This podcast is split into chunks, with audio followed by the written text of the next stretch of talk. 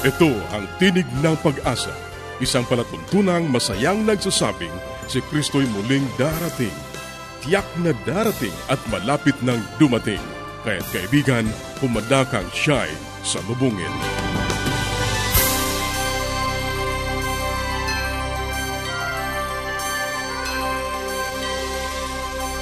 Ang palatuntunang ito ay inihahatid ng Adventist World Radio. Kaibigan, mahal ka ng Diyos. Anuman ang iyong kalagayan, anuman ang iyong karanasan, magtiwala ka sa Kanya. Hindi ka Niya pababayaan. Sa Kanya, tayo ay laging may pag-asa. Ito ang iyong kaibigan, Ner Karanza, nag-aanyaya na muli niyo kaming samahan sa thirty minutong talakayan tungkol sa ating kalusugan, pagpapanatiling matatag at masaya ng tahanan, at sa pagtuklas ng pag-asa na nagmumula sa salita ng Diyos. Binabati natin ang ating mga kababayan sa iba't ibang panig ng daigdig. Maraming salamat sa inyong patuloy na pakikinig dito sa ating palatuntunang Tinig ng Pag-asa. Dalangin namin na naway nasa mabuti kayong kalagayan, ang kapayapaang galing sa Diyos ang inyong patuloy na maranasan. Inaanyayahan ka rin namin na makipag-ugnayan sa amin upang mapadalhan ka ng magagandang aklat at mga aralin sa Biblia na aming ipinamimigay. Ipadala mo lamang ang iyong kompletong pangalan at address sa Tinig ng Pag-asa, P O Box four oh one, Manila, Philippines. Tinig ng Pag-asa, P O Box four oh one, Manila, Philippines. Maaari ka rin mag-email sa tinig at a w r dot org.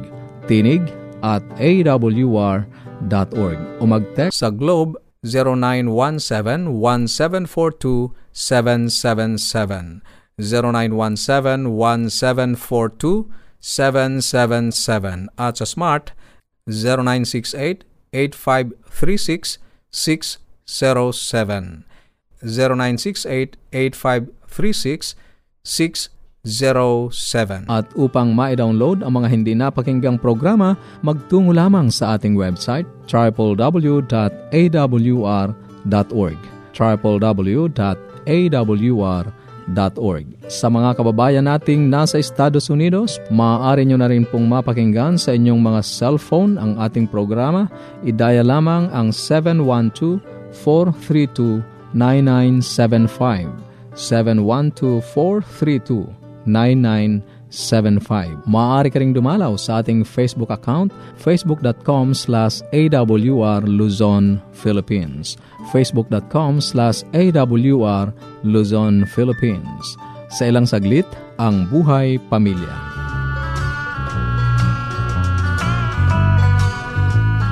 Di ko sukat akalain.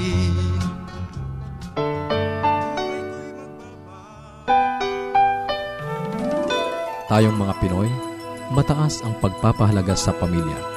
Walang hindi kagawin, lahat kakayanin. Kahit buhay, itataya natin.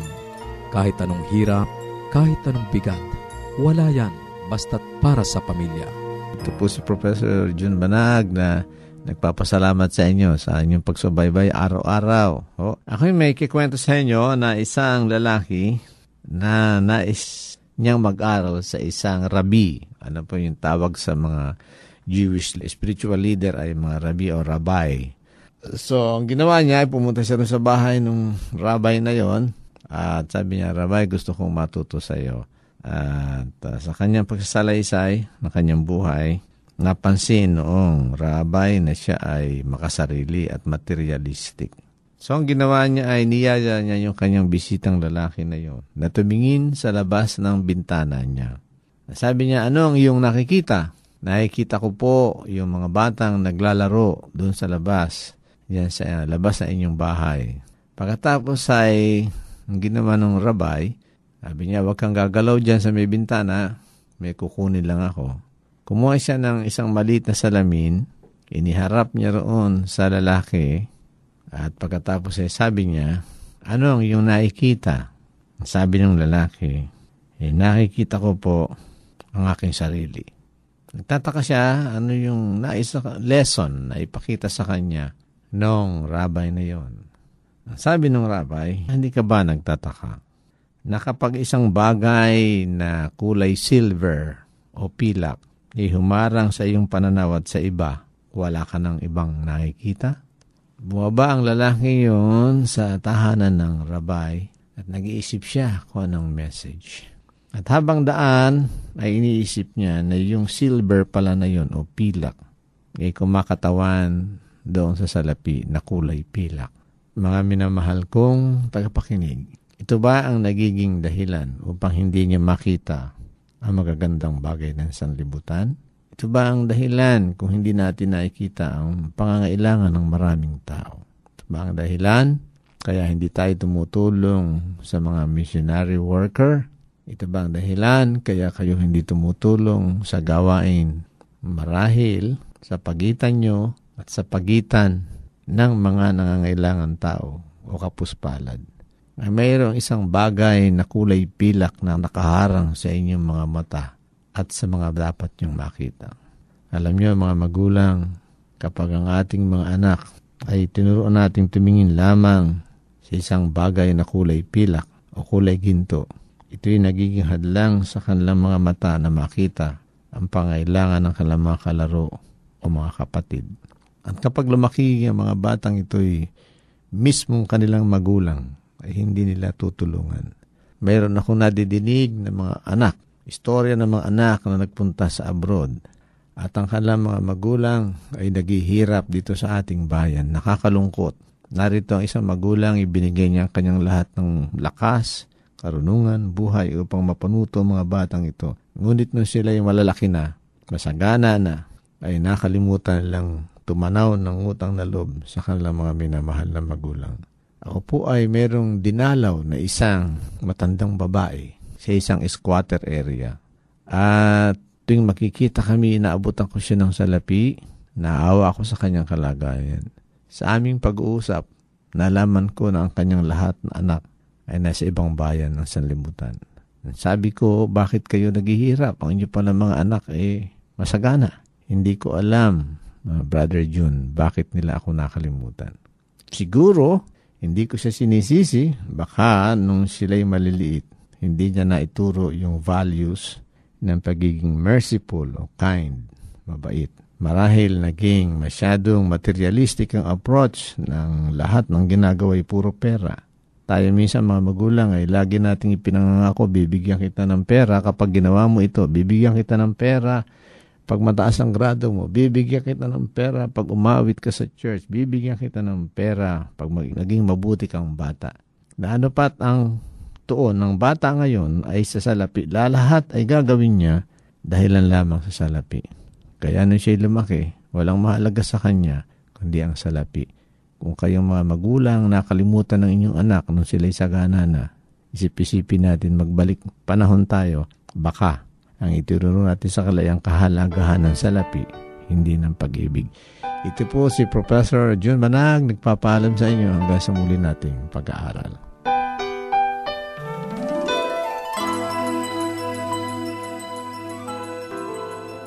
Yes, Dad and Mom are coming. I wish my parents will come too. The best way to spend time? It's with family. Adventists care. Ang bahaging iyong napakinggan ay ang buhay pamilya. Kung mayroon kang mga katanungan o nais mong magkaroon ng mga aklat na aming ipinamimigay ng libre o kaya ay mga aralin sa Biblia, maaari kang makipag-ugnayan sa amin sa Tinig ng Pag-asa, P O Box four oh one, Manila, Philippines. Tinig ng Pag-asa, P O Box four oh one, Manila, Philippines. O mag-email sa tinig at a w r dot org. tinig at a w r dot org. Maaari ka rin mag-text sa Globe zero nine one seven one seven four two seven seven seven.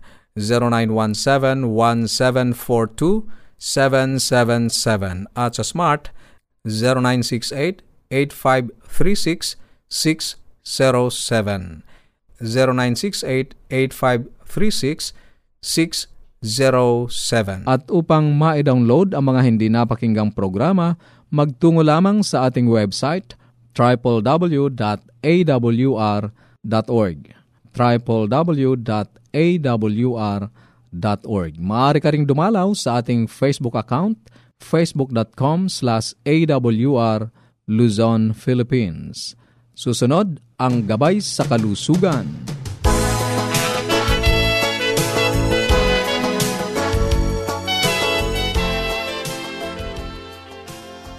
Magandang araw po ang aking binabati sa ating mga tagapakinig. Ako po ay nagagalak sapagkat muli na naman tayo magkakasama-sama sa himpapawid. Ito po ang ating health portion at ako po ang inyong doctor sa himpapawid, si Doctor Linda Lim Varona.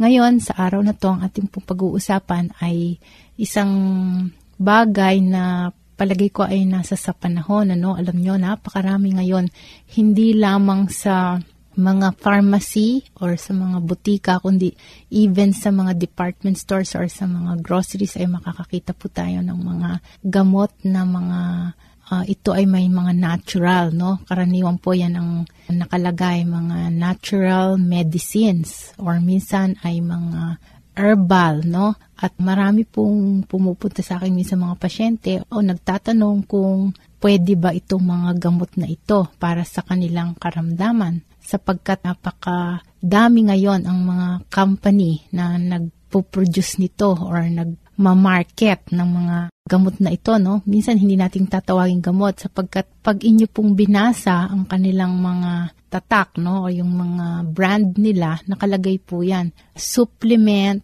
only, no therapeutic claims, no? No approved therapeutic claims. Yan po yung mga karaniwan na mga gamot or sinasabi nilang gamot, ngunit sa totoo ay talagang ipinapasok ito or pinapa-approve ito sa ating Food and Drug Administration as supplement or food supplement. Ibig sabihin, pangdagdag sa mga pagkain, parang mga vitamins, no? So, pumapasok po yan as vitamins. Alam nyo, napakarami po yan. Ngunit merong mga iba na maaaring may magandang dinudulot ito as bilang vitamins, pero karaniwan po ay ang iba naman ay talagang as regular product lamang po at uh, minsan ay may kasama na rin pong panloloko or para kumita, no? Parang negosyo na lamang po ito. Kaya paano po natin malalaman kung ang mga gamot na yan ay totoo o hindi ang kanilang mga kine-claim? Unang-una, alam niyo po, meron po akong uh, nabasa dito sa isang magazine, ano, at tinatalakay nga po itong tungkol sa mga health foods or supplement medicines na to. At ang sabi nga po nila, taon-taon ay billions of dollars ang uh, natatapon lamang. Ibig sabihin, wasted because of unproven or fraudulently marketed healthcare products. Ibig sabihin, dahil lang sa promotion, ano? At billions of dollars ang nauubos dito ng tao na inaakala na ito ay gamot. Bukod sa doon, hindi lamang sa pagtatapon ng pera, kundi marami rin pong sakit na dapat ay nabigyan na agad ng atensyon or ng lunas, ngunit dahil sa panahon na ginugol muna na pagbabaka sakali sa pag-inom nitong mga healthcare products na to or yung mga natural products na to, eh maaring makatulong sa kanila, eh lumalala po ang karamdaman bago ito ay mabibigyan ng medical attention ng isang doktor or ng isang health physician talaga. At ang pinaka masama pa dito minsan ay hindi lamang waste of money at hindi lamang waste of time na lumala ang sakit, kundi ang marami pa pong ibang mga gamot or yung mga tinatawag nga na mga healthcare products na yan na it can cause harm, no? Serious illnesses or it can endanger the life of the person. Ibig sabihin, lumala pa, nagkaroon ng reaction or lalong napasama ang kanilang karamdaman na aggravate, no? Kaya po, paano natin malalaman kung ang mga claims or paano natin mahuhusgahan? Meron po mga clues tayong dapat hanapin sa mga healthcare products na po yan, ano? At unang-una po, pagka po yung mga kine-claim ay parang it's too good to be true, no? Sinasabi pa, wow, ang galing talaga. Parang totoo ba yan, no? Yan ang ating masasabi sa sobrang galing, totoo ba yan? Eh, sabi po nang nagre-recommendan dito ay dapat mag-isip tayo ng makadalawang beses. Dahil if it's too good to be true, it really might not be that true. No? Yan po ang dapat nating iisipin. So, hanggang dito na lang po muna tayo. Nag-uumpisa pa lang tayo sa ating pinag-uusapan at uh, makinig po kayo sa susunod nating programa at dudugtungan pa natin to. Paano malalaman kung ang mga healthcare products na inaalok sa inyo eh totoo nga o hindi. So, maraming salamat po sa inyo. Hanggang dito na lang at magandang araw sa inyong lahat. Paging Doctor Rodriguez, you're needed at room three two one. Doctor Rodriguez, Missus Martinez, three two one, kailangan na po nating i-dialysis ang asawa ninyo. New outlook and a healthy lifestyle makes a big difference. Adventists care. Ang katatapos na bahagi ay ang gabay sa kalusugan. Para sa inyong mga katanungan o anuman ang nais ninyong iparating sa amin, maaari kayong sumulat sa Tinig ng Pag-asa, P O. Box four oh one, Manila, Philippines. Tinig ng Pag-asa, P O. Box four oh one, Manila, Philippines. O mag-email sa tinig at a w r dot org. tinig at a w r dot org. Maaari ka rin mag-text sa Globe zero nine one seven one seven four two seven seven seven, zero nine one seven one seven four two seven seven seven, at sa Smart zero nine six eight eight five three six six zero seven, zero nine six eight eight five three six six zero seven. Maaari ka ring dumalaw sa ating Facebook page, facebook dot com slash A W R Luzon, Philippines. facebook dot com slash A W R Luzon, Philippines. Dadako na tayo sa ating pag-aaral ng Biblia. Kumusta ka, kaibigan? Napakabuti ng ating Diyos na dapat sa araw-araw Kanyang pinaparanas ang Kanyang dakilang pag-ibig, ang Kanyang maraming pagkapala. Muli, narito ang iyong lingkod, ang iyong kaibigan nagsasabing, napakabuti ang Diyos, kaibigan. Tayo ay muling mag-aaral ng salita ng Diyos. Pagkatapos na ang tao ay tinanggap si Kristo, anong klaseng buhay mayroon siya? Sinasabi ni Apostol Pablo sa Segunda Korinto five seventeen, kung ang sino man ay na kay Kristo, siya'y bagong nilalang. Ang mga dating bagay ay nagsilipas na, narito, sila'y pawang maging mga bago. Maaring hindi masabi ng isang tao ang hustong panahon o lugar o matuntun man ang hanay na mga pangyayari sa kanyang pagbabalik loob sa Diyos. Tatapat ito'y hindi, nagpapakilalang siya'y hindi pa nagbalik loob. Ang sabi ni Kristo kay Nicodemo, humihip ang hangin kung saan niya ibig, at narinig mo ang kanyang ugong, ngunit hindi mo nalalaman kung saan nanggagaling at kung saan naparoroon. Gayon ang bawat ipinanganak ng Espiritu. San Juan three eight. Katulad ng hangin na hindi nakikita, ngunit hayag na hayag at nararamdaman ang mga ginagawa. Ang paggawa ng Espiritu ng Diyos sa puso ng tao, iyang nagbibigay buhay, nakapangyarihan iyan na hindi kita ng mata ng tao, ay lumalalang ng isang buong kabuhayan sa kaluluwa. Lumilikha ng isang bagong pagkatao na ayon sa wangis ng Diyos. Bagaman ang paggawa ng Espiritu ay tahimik at hindi nalalaman, ang mga ibinubunga ay hayag. Kung ang puso'y binago ng Espiritu ng Diyos, makikita sa paraan ng pamumuhay. Bagamat at wala tayong magagawang anuman upang mabago ang ating puso o may pagkasundo ang ating mga sarili sa Diyos, bagamat tayo hindi dapat magtiwala sa ating mga sarili o sa ating mabuting gawa, gayon may iyahayag ng ating mga kabuhayan kung ang biyaya ng Diyos ay tumitira sa ating kalooban. Isang pagbabago ang makikita sa likas, sa mga kaugalian, sa mga gawain, malinaw at malaki ang magiging pagkakaiba na dati at ang bagong kilos. Nahayag ang likas, hindi sa paminsan-minsang paggawa ng mabuti at sa paminsan-minsang paggawa ng masama, kundi sa talagang hilig ng mga sinasalita at mga ginagawa sa tuwituwina. Tunay nga na maaring mabago ang asal kahit wala ang bumabagong kapangyarihan ni Kristo. Ang pag-ibig na magkaroon ng impluensya at pag-anasang kilalanin ang mga iba ay maaring lumilikha ng isang maayos na pamumuhay. Ang paggalang sa sarili ay mangyayaring sa ating umakay na lumayo sa anumang anyo ng kasamaan. Ang isang sakim na puso ay maaring magkawanggawa. Dahil dito ay sa pamamagitan kaya ng anong pagkakilala natin kung kanino tayo napapanig? Sino ang may-ari ng puso? Kanino naroon ang ating mga pag-iisip? Sino ang ibig nating pag-usapan? Sino ang pinagukulan natin ng pinakamaalam na pag-ibig at pinakamabuting paglilingkod? Kung tayo kay Kristo, ang ating mga pag-iisip ay sumasa Kanya.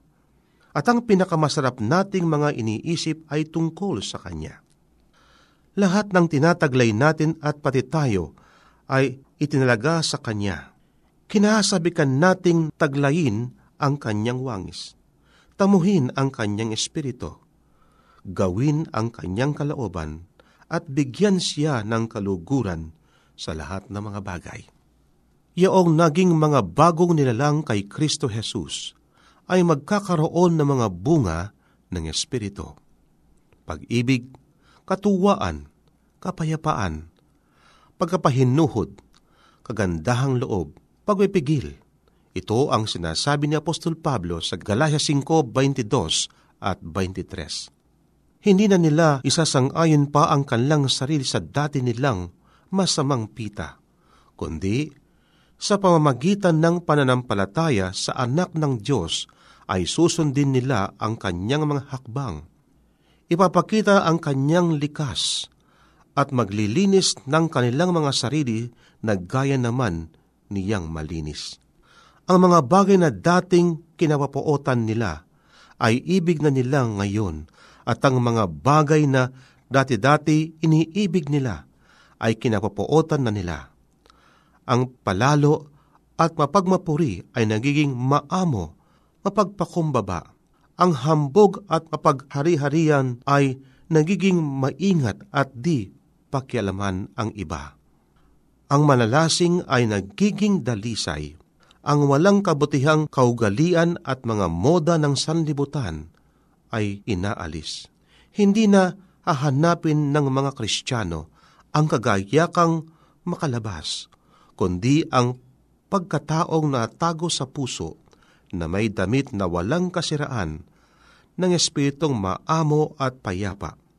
Ito ang binabanggit ni Apostol Pedro sa one Pedro three, three at four. Ang kaibig-ibig na likas ni Kristo ay makikita sa mga sumusunod sa Kanya. Naging kaluguran ni Kristo ang gawin ang kalooban ng Diyos. Ang pag-ibig sa Diyos, ang sikap na ikaluwalhati ng Diyos ay Siyang kapangyarihan na gahari sa kabuhayan ng ating tagapagligtas. Biyaya lamang ni Kristo sa pamamagitan ng pananampalataya ang makapagbabanal sa atin. Ang kamaliang katuwas nito at kasing panganib din ay ang paniniwalang ang pananampalataya kay Kristo ay nagbibigay ng kalayaan sa tao upang huwag nas nilang sundin ang kautusan ng Diyos. Nayamang sa pamamagitan lamang ng pananampalataya, ay tumanggap na tayo ng biyaya ni Kristo. Ang ating magawa ay walang anumang kinalaman sa pagtubos sa atin. Kaibigan, bagamat tayo ay tumanggap kay Kristo, at si Kristo na ngayon ang nabubuhay sa atin, ang isang taong tumanggap kay Kristo ay umiibig sa kalooban ni Kristo. Kaya nga ang sabi ng ating Panginoong Hesus, kung ako ay inyong iniibig, ay sundin ninyo ang aking mga utos. San Juan fourteen fifteen. Sa makatuwid, ang pagsunod ngayon ay bunga ng ating pag-ibig sa ating Panginoon. Hindi upang maligtas, kundi ito ay nagpapakita na ikaw ay nagmamahal sa Diyos. Ang iyong pagsunod ay bunga ng iyong pagmamahal, ng iyong pananampalataya sa Kanya, hindi upang maligtas, kundi ikaw ay ligtas. Kaibigan, ang isang taong nagmamahal sa Diyos, kung ano ang ibig ng Diyos na ipagawa sa taong ito, kanyang kinalulugdan na gawin ang kalooban ng Diyos. Kaibigan, ito ang nais ng Diyos para sa atin. Kumusta ang iyong pamumuhay, kaibigan? Tinanggap mo na ba si Cristo na iyong tagapagligtas? Kung gayon, ikaw ay lalakad sa liwanag ng Ebanghelyo ng Diyos. Maraming salamat sa iyong pakikinig. Sana'y nakinabang ka sa ating mga pag-aaral. Ating itutuloy ang mga paksang nasimulan sa susunod nating pagtatagpo sa ganito ring oras at himpilan. Muli ka naming inaanyayahan na makipag-ugnayan sa amin sa anumang katanungang nais mong iparating, gayon din kung nagnanais kang magkaroon ng mga libreng aklat at mga aralin sa Biblia. Sumulat ka lamang sa Tinig ng Pag-asa, P O Box four oh one, Manila, Philippines. Tinig ng Pag-asa, P O Box four oh one, Manila, Philippines. Maaari ka ring mag-email sa tinig at a w r dot org. tinig at a w r dot org. O magpadala ng mensahe sa ating Facebook account, facebook dot com slash a w r Luzon, Philippines. facebook dot com slash a w r Luzon, Philippines. Maaari ka ring mag-text sa Globe zero nine one seven one seven four two seven seven seven.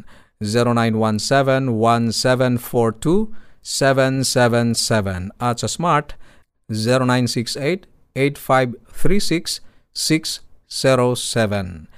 zero nine six eight eight five three six six zero seven. At upang ma-download ang mga hindi napakinggang programa, magtungo lamang sa ating website triple w dot a w r dot org. triple w dot a w r dot org. Sa mga kababayan nating nasa Estados Unidos, maaari nyo na ring mapakinggan sa inyong mga cellphone ang ating programa. Idaya lamang ang seven one two four three two nine nine seven five. seven one two four three two nine nine seven five. Ito pong muli ang iyong kaibigan, Ner Karanza, pansamantalang nagpapaalam. Sa Roma fifteen thirteen, pagpalain kanawa ng Diyos ng pag-asa, ng buong kagalakan at kapayapaan.